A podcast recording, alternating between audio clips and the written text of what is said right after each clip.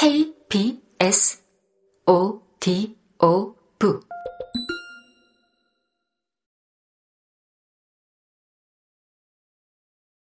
풍경은 영혼의 상태라고 진지하게 주장하는 이들이 있다. 이들은 고전 작품의 한 구절을 지적 권위의 근거로 삼고 있다. 즉, 풍경에 대한 인상은 감상자의 기분에 달려 있다는 뜻이다. 우리가 눈앞에 펼쳐지는 경관을 바라보는 순간에 우리 내면에 요동치는 감정이 쾌활한 것인지 침울한 것인지에 따라 풍경도 달라 보인다는 것이다. 내가 이 견해에 감히 의문을 품는 것은 아니다. 다만 여기서 영혼의 상태라는 것이 성숙한 사람, 이미 성장한 사람의 것이라는 전제가 깔려 있다는 건 지적하고 싶다. 진지한 개념들을 잘 다루기 위해서는 개념을 정의하고 자세히 설명하며 개념 간의 미묘한 차이를 파악할 줄 아는 능력이 필요하다. 영혼의 상태는 바로 그런 능력을 갖춘 사람의 배타적 소유물로 여겨진다. 어른의 일. 모든 것을 알고 있다고 믿는 성인의 것으로 간주된다. 그러니 아지냐가의 소년에게는 어느 누구도 마음의 상태가 어떠했느냐고 묻지 않았다. 네 영혼의 지진계에 어떤 미세한 진동이 기록되어 있느냐고 묻지 않았다. 사방이 여전히 고요하던 어둠에 잠겨 있던 그 잊지 못할 새벽에 말들 사이에서 잠들었다가 마곡간을 나선 적이 있었다. 그때 그 순간에는 인간의 눈으로 직접 보았을 달 가운데서도 가장 눈이 부시던 달의 순백색이 이마와 얼굴과 몸 전체, 아니, 육체를 넘어 영혼의 어느 구석까지 비추는 것만 같았다. 그뿐만이 아니다. 대지 위로 갓 떠오른 태양빛을 받으며 돼지를 몰고 언덕과 골짜기를 지나 장터에 도착해서는 돼지들을 다 팔아치우고 돌아오는 길에 문득 돌판길이 아귀가 잘 맞지 않아 길바닥이 울퉁불퉁하다는 사실을 막 깨닫던 순간도 있었다. 그것은 태초부터 버려진 황량한 들판 한복판에서 벌어진 기묘한 발견이었다. 그 뒤로도 시간이 제법 흐른 뒤에야, 수년의 시간이 흐른 뒤에야 내가 밟은 그 길이 로마 길 유적이었다는 걸 알게 되었다. 하지만 이 모든 것과는 비교가 되지 않을 일. 내가 이제껏 경험했다고 말한 것이나 가상세계의 미숙한 조작자들이 경험한 일과는 비교할 수 없는 일이 벌어진 적이 있었다.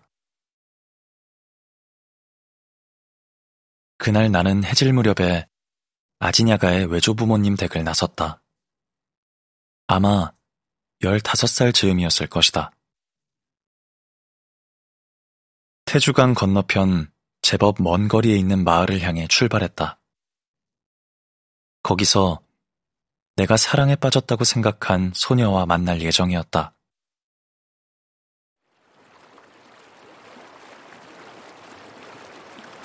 나를 강 건너편으로 실어 나를 사람은 노인 뱃사공 가브리엘이었다. 마을 사람들은 그를 그라비엘이라 불렀다. 그는 얼굴빛이 햇볕과 브랜디로 늘 불쾌하게 물들어 있던 흰머리의 거구였다.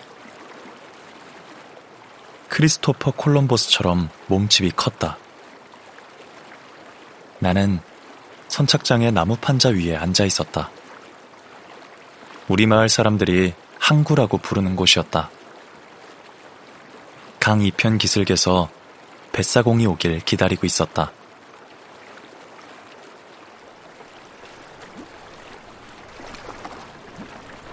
낮에 마지막 선명한 빛이 스며든 수면 위로 뱃사공이 규칙적으로 노를 젓는 소리가 들려왔다. 그는 느릿느릿 이편으로 다가오고 있었다. 문득 나는 결코 잊지 못할 순간을 지켜보고 있다고 직감했다. 그것이 내 영혼의 상태였을까? 강 건너편 포구 좀 더 위쪽에는 커다란 바나나 나무 한 그루가 서 있었다. 그 나무 아래로는 농장의 소떼들이 졸음에 겨워하고 있었다. 배에서 내린 나는 먼 길을 걸었다. 경작된 들녘, 키 작은 떨기나무, 도랑과 옹덩이, 옥수수밭을 가로질렀다. 희귀한 사냥감을 찾아 나선 은밀한 사냥꾼처럼 움직였다. 어느새 밤이 하늘에서 내려와 사방을 점령했고 들판의 고요 속에서 내 발소리만 크게 들렸다. 소녀와의 만남이 어땠는지, 운이 좋았는지 나빴는지는 나중에 얘기하겠다. 사람들이 어울려 춤도 추었고 불꽃놀이도 벌어졌다. 그 마을을 떠났을 때는 자정 무렵이 다 되었을 것이다. 보름달이 사방을 환히 밝혀주고 있었다. 이 보름달은 앞서 언급한 적이 있는 달보다는 덜 눈부신 것이었다. 들판을 가로지르려면 길에서 벗어나야 하는 지점이 있는데 아직 그곳에 이르기 전이었다. 갑자기 걷고 있던 좁은 길이 끝이 나버렸다. 커다란 울타리 뒤로 길이 몸을 숨긴 것만 같았다. 고개를 들어보니 앞길을 가로막으며 아주 시커먼 나무 한 그루가 불쑥 솟아올라 있었다. 처음에는 투명한 밤하늘을 완전히 가린 것만 같았다. 벼랑간 산들바람 한 줄기가 빠르게 지나갔다. 연한 식물 줄기들을 흔들고 사탕수수의 푸른 칼날을 떨게 하고 웅덩이에 고인 검은 물에 파문을 만들었다.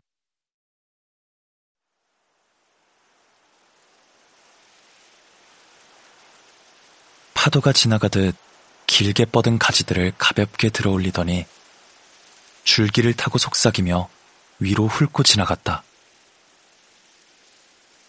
순간 잎사귀들이 일제히 뒤척이더니 아래쪽이 달을 향해 몸을 뒤차는 것이 아닌가. 그러자 너도밤나무 한 그루 전체가 가장 높은 꼭대기까지 온통 하얗게 변했다. 분명히 너도밤나무였다. 순간이었다. 아주 짧은 시간 동안에 벌어진 일이었다. 하지만 그 기억은 내 인생이 지속되는 한 계속 살아남을 것이다.